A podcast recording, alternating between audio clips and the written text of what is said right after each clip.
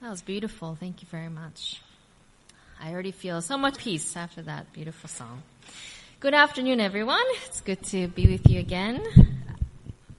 Roy sends his regards. He's preaching at um, the Avenue Church um, this afternoon, so we've split for today. Um, I was actually preaching at the Present Church this morning, so he watched the kids and then we swapped and I've got the kids and then he's gonna come swap because later tonight I have to go to a birthday dinner. So lots of um, scheduling and communication today.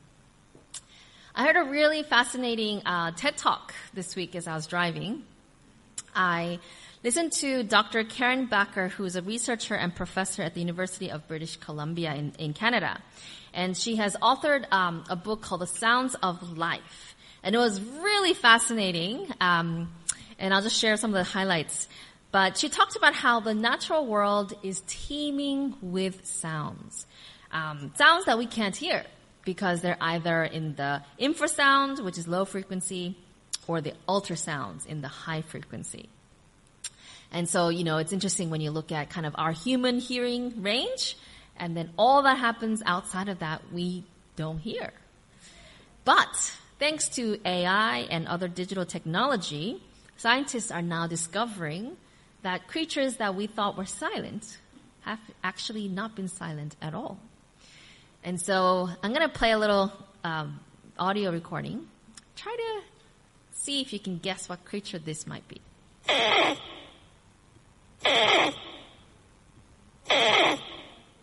Sounds a little bit like a dolphin, but we already knew that dolphins could speak. This is a creature that we thought were pretty silent.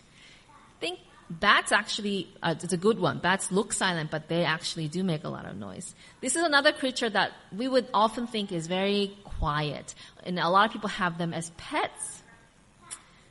Um, very good guesses, but it's actually turtles.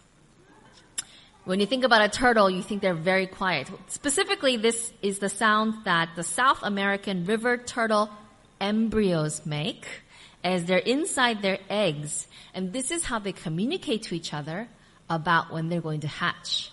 It turns out that a few years ago, a scientist felt very silly putting a microphone near this nest, but it turns out that her instincts were correct and they were actually making sounds that they have now decoded that coordinate the hatching so that they would have strength in numbers as they crawl out to the sea. Once they discovered this, they wondered, what else can, are we missing out on because we can't hear? So they put microphones everywhere on the ocean, on the land, near the nest, and for a series of months.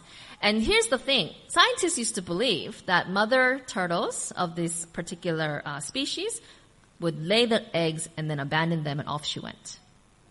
And so, you know, every encyclopedia, every, you know, National Geographic, everything you read previously said, the mother abandons the kids, off she goes. Well, once they put these microphones in, what they discovered was that before she leaves the nest, she communicates to the eggs. She goes out, and then after they hatch, they discovered that she actually called out to them and they answered and they found her and they would go off. Like they would, the reason why the turtles go into the water is because they're listening to their mother. And so it's amazing, right? So imagine as I'm listening, I just was like, wow. And, um, this is just a few years ago that they, that they discovered this. Here's something else. Here's the mother turtle there. Here's something else that they have discovered. Did you know that coral reefs also emit sounds. You know, you knew that already, Joshua? I didn't know that. So apparently, um, you know, when the larvae of reef animals spawn, they get carried away by the wind and the waves, and scientists thought, oh, you know, they settle somewhere and then they grow. But once again, they recorded, they put underwater, you know, recording devices, and what they found, to their amazement, was that each coral reef emits, emits a certain type of sound that's unique. And the larvae are able to, you know, they've been swept away, but once they get a little bit bigger and they're able to swim and navigate back to their mother reef to repopulate it. And so once scientists discovered this, what they then did was there are parts of the Great Barrier Reef that sadly have, where the reef have died due to global warming and bleaching and, and other, um, you know, factors. And so what they are now doing is they're putting these ginormous loudspeakers underwater where they play soundtracks of healthy coral reef um, before the ones where they have the recording before the reef died, and they are playing that soundtrack, and the reef animals are coming back and repopulating that reef. Um, so it's quite fascinating. So thanks to this new information, conservationists are able to accelerate the recolonization of parts of the Great Barrier Reef. But obviously, this is um, only possible when you have good recordings of the reefs before they die. Even plants, you'll like this one, uh, Michelle and Shane. I know you've got lots of plants in your home at the moment. Even plants make noises, right? We think they're silent. But it turns out that when they are dehydrated or damaged, um, or in, in threat, you know, if there's a fire, etc., that they emit not only chemicals, we already knew that, but they also emit high-pitched ultrasounds that are outside of human hearing. But once again, when scientists put these microphones and the digital technology, they hear sounds that sound like popping. And they count the number of pops. And basically, it's their way of saying, I'm stressed. Help me. Give me water. Right? And so, um, yeah, it's fascinating to, to find out that and um, you know, she, the Dr. Bakker, she's written a whole book about this, and there's a growing um, bioacoustics, you know, the study of the sound in nature um, field, and it's it's fascinating. And it turns out that all this time we didn't know because we couldn't hear, but it turns out that non-human life has been communicating all along. And knowing this provides a whole new layer of meaning for passages like Job chapter 12 verses 7 to 10. It says, but ask the animals and they will teach you. Or the birds in the sky and they will tell you. Or speak to the earth and it will teach you. Or let the fish in the sea inform you. Which of all these does not know that the hand of the Lord has done this? In his hand is the life of every creature and the breath of all mankind. And I also really like this one in Psalm 96. Let the heavens rejoice. Let the earth be glad. Let the sea resound and all that is in it. Let the fields be jubilant and everything in them. Let all the trees of the forest sing for joy. Let all creation rejoice before the Lord, for he comes. He comes to judge the earth. He will judge the world in righteousness and the peoples in his faithfulness. You know, the Bible actually talks about moments um, when God communicates to the creatures as well. The story of Noah and the ark talk about how the animals came to Noah. He didn't have to go and round them all up. How did they know? God told them. And they made themselves to the ark. Also in the story of Jonah and the fish, the Bible verse says that God told and commanded the fish to spit Jonah out onto dry land, and the fish obeyed. And the story that I want to look at today is a story of a donkey. A donkey that can speak. Let's go there to Numbers chapter 22, and we're going to pick up the story. It says, And the Israelites traveled to the plains of Moab and camped along the Jordan across from Jericho. Now Balak, son of Zippor, saw all that Israel had done to the Amorites, and Moab was terrified because there were so many people. Indeed, Moab was filled with dread because of the Israelites a little bit of historical context. So the Israelites were descendants of a man named Abraham. And God had promised Abraham that his descendants would become a huge, you know, group of people and that God would uh, take care of them and bring them back to the land that Abraham uh, lived in, which is Canaan. And so after years of slavery, God delivers them out of slavery and now they're traveling, here's a little map, from Egypt to Let's see if I can. Can I get the laser? Actually, it's okay. It's okay. Don't worry about it. On the map, if you if you look at that upper, um, your left, no, your right uh, corner, it says Moab. So Moab and Midian were close to each other. They were neighbors. And the Moabites and the Midianites, they have heard. Look at look at all the places that Israel has been. So by this point, they have heard so many stories of how God has parted the Red Sea, how God has given them victory, how they have water out of, um, you know, the desert, right? And so amazing stories have now come and they have recently defeated a people group called the Amorites. And so they come to the Moabites and the Midianites, they get together and they're like, what are we going to do? This people group are just going through and just everything they do is successful. And clearly they have a supernatural power helping them, right? The things that they've heard, it's impossible for any group of people, let alone a group of people who used to be slaves for 400 years. So it says in Numbers 22 that the, the Moabites come to the Midianites. They're like, let's get together. And Balak, son of Zippor, who was the king of Moab at that time, sent messengers to summon Balaam, son of Beor, who was at Pethor, near the Euphrates River in his native land.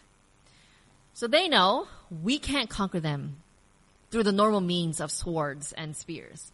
We need supernatural help on our side. So then they decide to go to this man named Balaam. Now this man comes from where Abraham used to live, back in Mesopotamia. And so he has some relationship with the God of heaven. But which side is he on? Let's find out more about him. Balak comes to Balaam and he says in verse 6, Come and per- put a curse on these people because they are too powerful for me. Perhaps then I'll be able to defeat them and drive them out of the land. For I know that whoever you bless is blessed, and whoever you curse is cursed. Okay, so we find out that Balaam has a reputation for being able to have some kind of supernatural power, and he's someone that the Moabites trust is going to help them defeat the Israelites. But here we find out some more, verses 7 and 8. The elders of Moab and Midian left, taking with them the fee for divination. When they came to Balaam, they told him what Balak had said. Spend the night here, Balaam said to them, and I will report back to you with the answer the Lord gives me. So the Moabite officials stayed with him. What is divination? Well, the definition of divination is an attempt to gain insights into a question or a situation that you have by doing a ritual of some kind and then expecting the supernatural signs to then tell you what to do. It's basically fortune telling, right? It's basically fortune telling. Now, God had previously told them, I won't read it all, but God had previously said to the Israelites that He did not want people to practice divination. Why? What's wrong with wanting to know answers, right? Don't you ever want to know who should I marry? You know, I remember when I was a young girl, I'm like, man, wouldn't it be nice if all of us were born with like a little tag that said who our like life partner was going to be, so that you don't have to waste time looking and and have heartbreaks trying to figure it out. Right? This was me in my 20s wondering that before I met Roy. And I, in a, don't you ever wonder, what, what, you know, as a young person, what, what kind of career should I choose, right? What, what, what kind of um, job should I seek? And then, you know, where should I live? There's so many life decisions. And what if you're in a situation where you're faced with two choices? Don't you wish you could just kind of get God's answer straight away? So what's wrong with going to somebody who's going to give us an answer, right? What's wrong with divination? Here's the, here's what's wrong with it. There's many things wrong with it, but one of the main things that's wrong with it is that God doesn't want us to just seek Him when we want answers. He doesn't want us to use God like an eight ball, you know, to tell us answers to when we have dilemmas. The problem is that we want quick, easy solutions. Meanwhile, that's not what God wants for us. It's not that he, he wants us to struggle. It's just that He wants us to really genuinely explore the motivations of our hearts. Because a lot of times what we want is not what's good for us. Or what we want, we want straight away, but God wants us to learn to trust, to surrender, to wait. And I don't know about you, but I hate waiting right? I want answers now. I want things to happen now. I like being productive. I hate waiting around. I hate that, that, that place of in between, right? Makes me feel really uncomfortable. But if you look at the Bible stories, and you look at especially individuals who God used for his purpose, there was a lot of waiting. Man named Abraham, like I said, he had to wait years, a hundred years before he had that promised child. God had come to him promising this child back when he was 80. He had to wait 20 years for that child. And not a lot of uh, extra assurances in between. God never said when he would have the baby. He just said you will have a baby. Or, or the man Joseph. He was a man who was, was sold by his brothers into slavery and then he, you know, worked his way up, was doing well and then was thrown into jail. And then he was in jail for like, uh, 13 to 15 years waiting for deliverance. No prospects of escape or future. You look at the story of Daniel, who was a, a young boy when he was taken captive to Babylon, and it was years before he was able to, to, to understand his purpose in life. And so God doesn't, you know, if he, yes, sure, he could tell us, yeah, do this, then that, and we could, I guess, follow that roadmap, but would it make us into the people that he wants us to be? God is not interested in just taking us places. He's interested in helping us become people who trust Him, who wait upon Him, who seek Him, and who are able to examine our hearts. Balaam was not a man who wanted to surrender. Straight away, when the men came to him, he should have said, uh, It's very clear that God is with the Israelites, so no, I cannot come and curse them. But instead, he says, Stay the night. Let me go see what God has to say. Right? And when he speaks to God, God tells him very clearly in verse 12 God said to Balaam, Do not go with them. Okay, there is no ambiguity about this. God is very clear. Do not go with them. You must not put a curse on those people because they are blessed. End of the story, right? Well, unfortunately, Balaam does go and say, yeah, I, I can't go. But instead of saying I can't go because it's the wrong thing to do, he says, I can't go because the Lord has refused to let me go with you.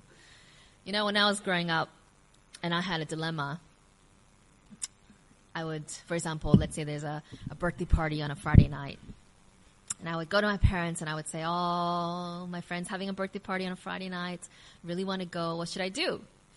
My parents would never tell me what to do.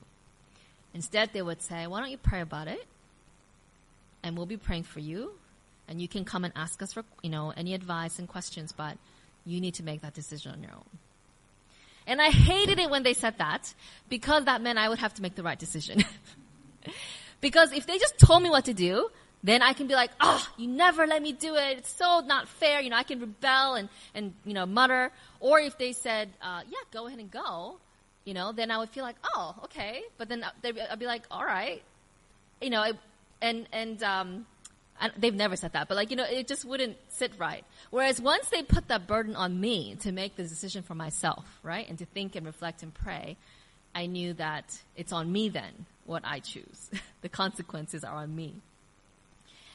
And notice how Balaam, he wants, he's blaming God. He said, God is not letting me go. Instead of saying, hey, actually, I've spoken to God and I've realized, yeah, I really shouldn't do this. Instead, he puts the blame back on God and says, nope, God says I cannot go. What happens next is that the officials go back and the king, Balak, sends more officials. It says in verse 15, more numerous, more numerous and more distinguished than the first. And they come and they say, Do not let anything keep you from coming to me, because I will reward you handsomely and do whatever you say. Come and put a curse on these people for me. Do you think Balaam says, No, I cannot? No, he says, Stay the night. Stay the night. Let me go see what God has to say. He already knows what God wants him to do. So why does he go back to God? Unfortunately, this is something that we do as well. We go to God We already know what we want, and we want Him to put His stamp of blessing and approval on it. Rather than going to God, willing to surrender what we want in order to listen to what He truly has to say to us. We go to God not because we want to be molded to His will, but because we're hoping to change God's mind. We're hoping that if we go to Him enough, that maybe He will say yes. And if God says yes, then surely everything will work out. But that's not how it works, right? When Balaam goes to God again, it says, Since these men have come to summon you, go with them, but do only what I tell you. Balaam got up in the morning, saddled a donkey, and went with the Moabite officials. But God was very angry when he went, and the angel of the Lord stood in the road to oppose him. Does that bother you?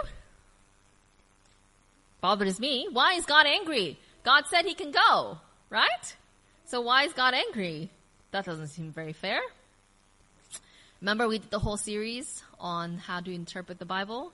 So one of the tips, when you get to a challenging text that's confusing, what do you do? You read other translations. So here's what it says in the New King James Version. It says, And God came to Balaam at night and said to him, If the man come to call you, rise and go with them. But only the word which I speak to you, that you shall do. In other words, God says, All right, if the man come to call upon you in the morning, then go. But just do what I'm telling you, right? Listen carefully to these words. In other words, God is testing uh, Balaam to see, are you really wanting my advice? Do you really want to know? Do you want me to give you a sign? Here's the sign. If the men come to you, then you can go. Well, do the men come? It says, so Balaam rose in the morning, saddled his donkey, and went with the princes of Moab. There's no indication, indication in the passage that the men came, um, went up and, and asked Balaam, so what did God say? Instead, you see a very determined, determined Balaam who gets up, saddles his donkey, and he's ready to go. Because he heard only what he wanted to hear. He heard God say, you can go, not if, da da da da da. He heard God say, you can go, rather than, uh, don't go. But if you are going, then know that you are going with the wrong intentions, right? This isn't God saying, oh yes, I gave you my blessing, go. And that's why God is upset. Balaam has failed the test and he is more interested in self gain, right? The, the capital gain rather than following what God has asked him to do. How often do we do the same? Where we go to God and He tells us something, we only half listen, and then we expect God to go with us. Psalm 81 verses 8 to 12, God says, Hear me, my people, and I will warn you if you would only listen to me, Israel. You shall have no foreign God among you. You shall not worship any God other than me. I am the Lord your God who brought you up out of Egypt. Open wide your mouth and I will fill it. But my people would not listen to me. Israel would not submit to me, so I gave them over to their stubborn hearts to follow their own devices. You see, God doesn't force us to do anything, right? He's a good parent. And so like my parents, God comes to us and says, I've already told you. I've already told you. I've already revealed to you my will for you. And if you resist and you're unwilling to obey, well, what can I do? Right? I have to let you follow through with your bad choices. But guess what? Those bad choices do have consequences. When Balaam goes out, it says that the angel of the Lord stood in the road to oppose him. And then notice what happens next. Verse 23, when the donkey saw the angel of the Lord standing in the road with a drawn sword in his hand, right? Judgment. God has given Balaam many, many chances to repent and there he is for judgment. But the donkey sees the angel and it turned off the road into a field, and Balaam beat it to get it back on the road. The donkey sees what Balaam cannot. That this is not the right path. That the angel of the Lord is there to judge him. And, and we've already seen that animals can see and hear what we cannot see and hear. And so while Balaam is so bent on just doing what he wants, right? The donkey can see that this is not, this is not the right path. And Balaam, instead of, instead of recognizing that perhaps this donkey is trying to tell him something, something, he beats the donkey. You know, there's a verse in Proverbs that says the righteous care for the needs of the animals. Right? The righteous care about the needs of the animals.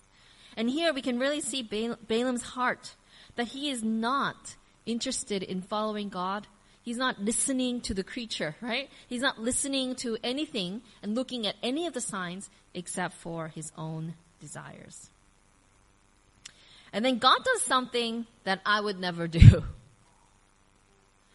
Because if it were me, I would be like, yep, you've used up all your chances. You're done. But instead, God, who is a lot more merciful than I am,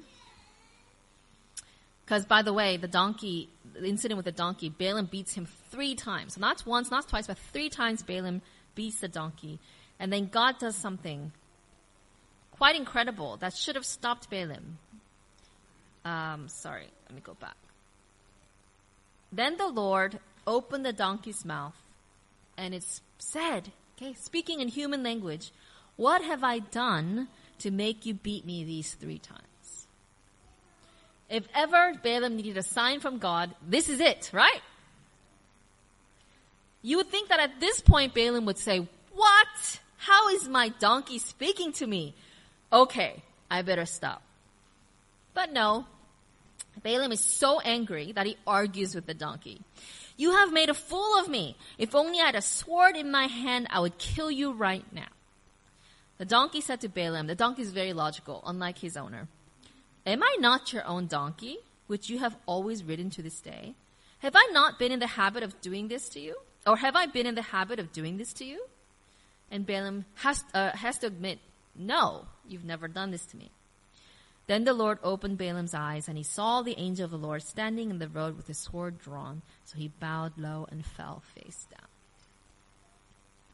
The donkey sees what Balaam cannot see. And then God opens the donkey's mouth so that the donkey is telling Balaam, right? Telling him, hey, this is not my normal path. There's, there's an angel of the Lord. Like he's trying to tell him something. And Balaam is so deaf to what God is trying to say to him that he doesn't even hear what the donkey is saying in human language.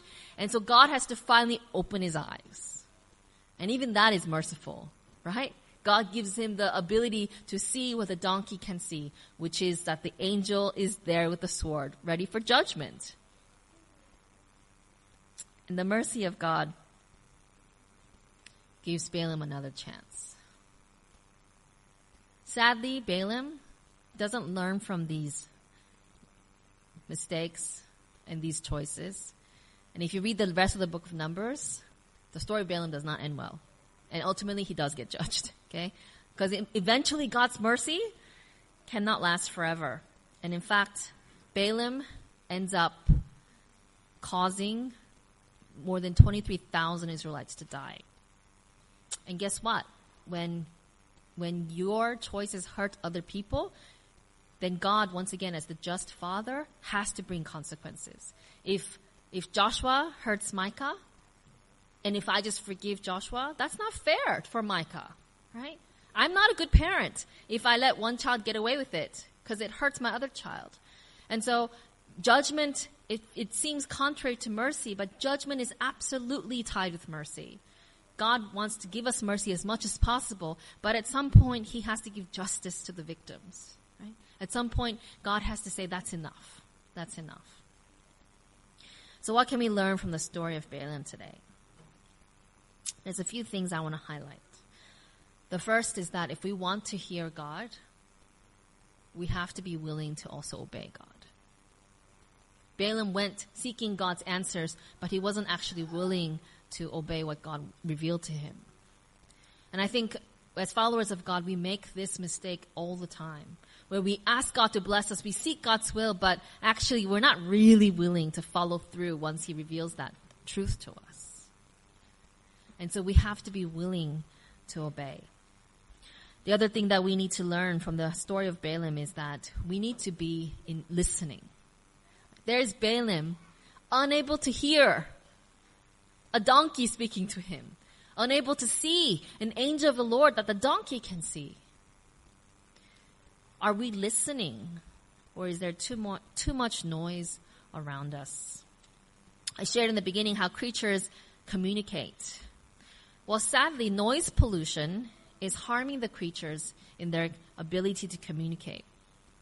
Studies have shown that loud noises can cause stress and fertility problems for birds, fish, and other animals.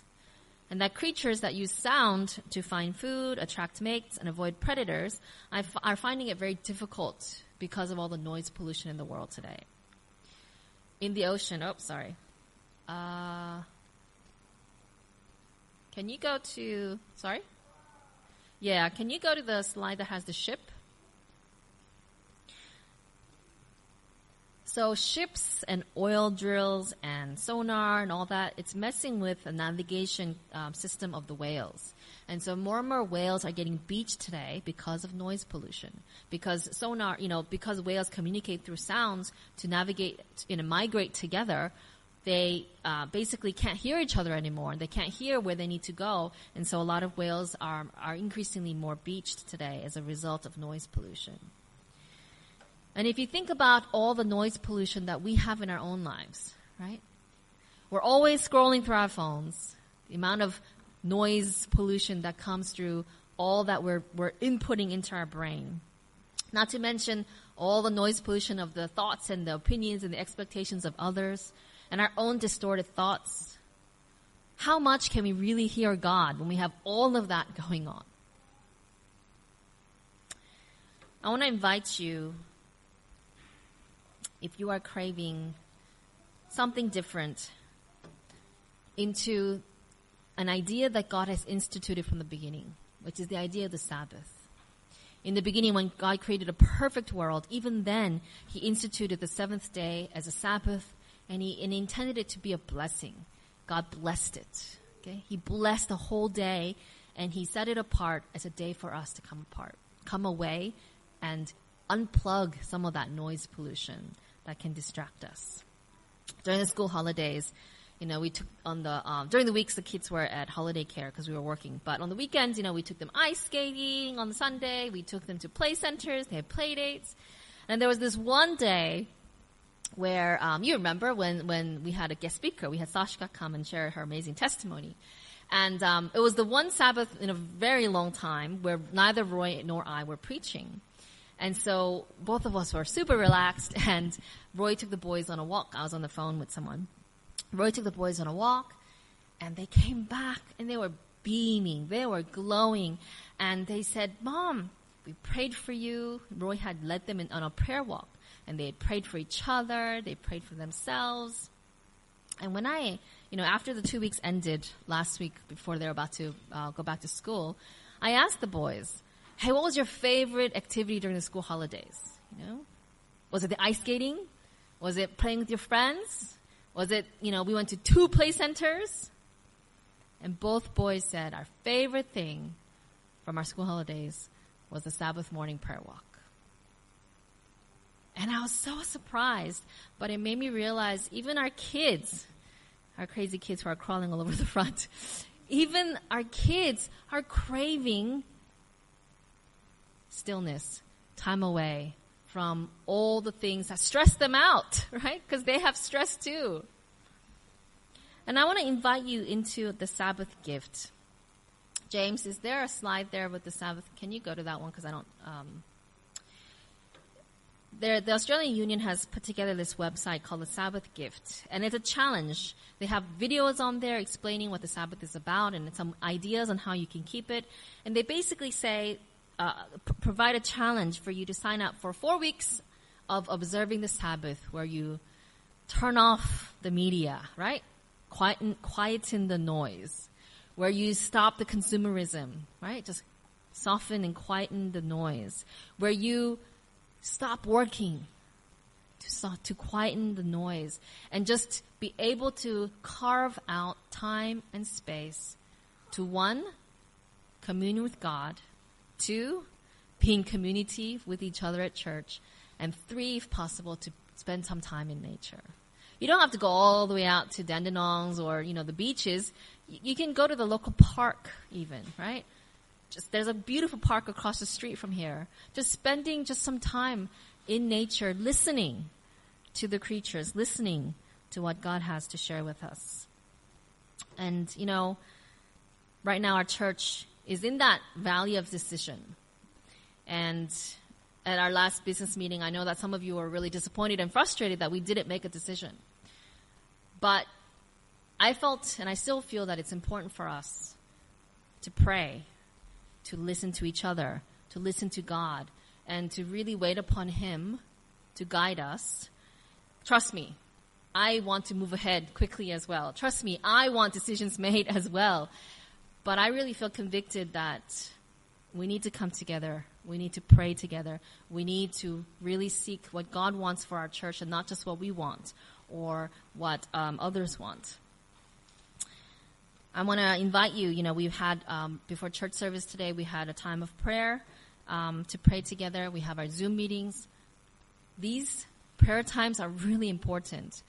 If you want to know right, what what the needs of this church are, if you want to know what God is calling us to do, I want to invite you to join us for prayer. And I pray that as we listen to each other and to God, as we come together in prayer and worship, as we experience what it means to really surrender to God, I pray that then we will be able to obey what God reveals to us in our individual lives as well as to us as a corporate body of Christ.